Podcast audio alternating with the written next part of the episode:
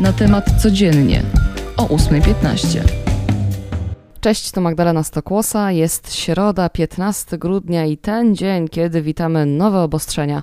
Obniżone zostają limity z 50 do 30% dla niezaszczepionych w restauracjach, barach, hotelach, teatrach, kinach czy obiektach sportowych i kościołach. Będzie trzeba pokazywać więc paszporty covidowe.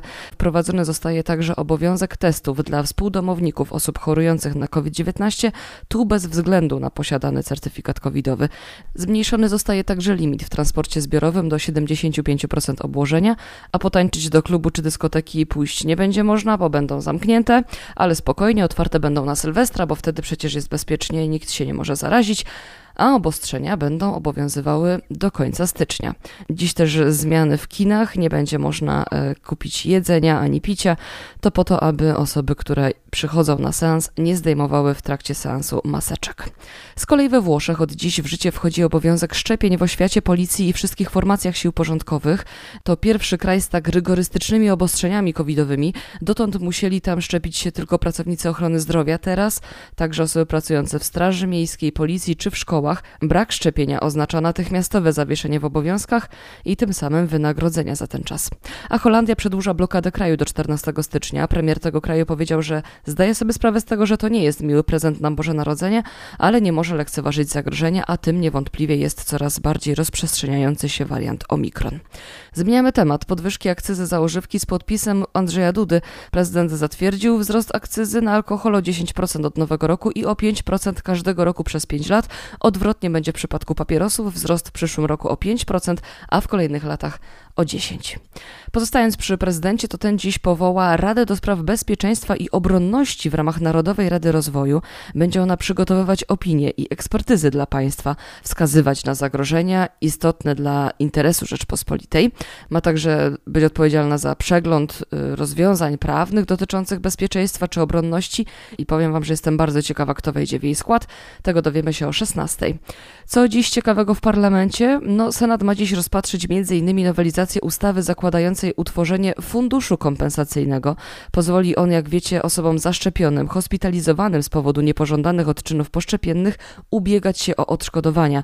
Senat będzie też zajmował się ustawą o dodatku osłonowym. Ten z kolei ma przysługiwać mniej zamożnym rodzinom, by zmniejszyć skutki rosnących cen gazu i energii.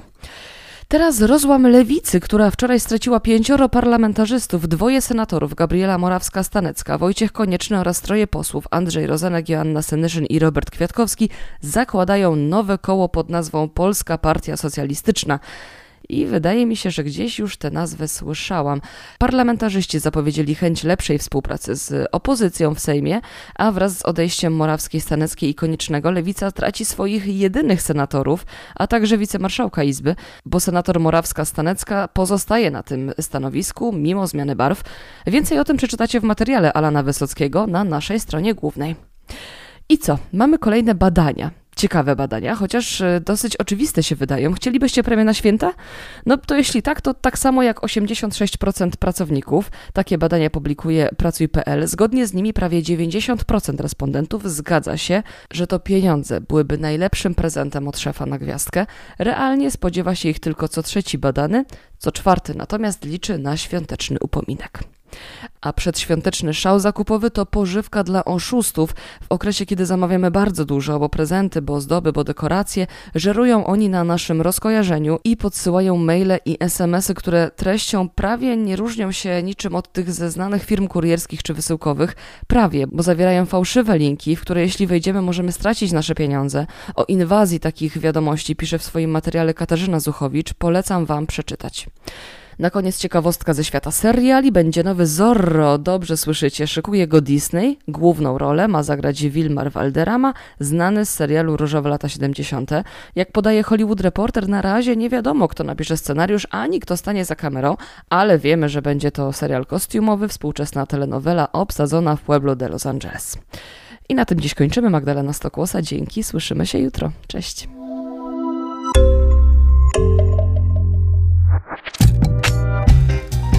Na temat codziennie o 8.15.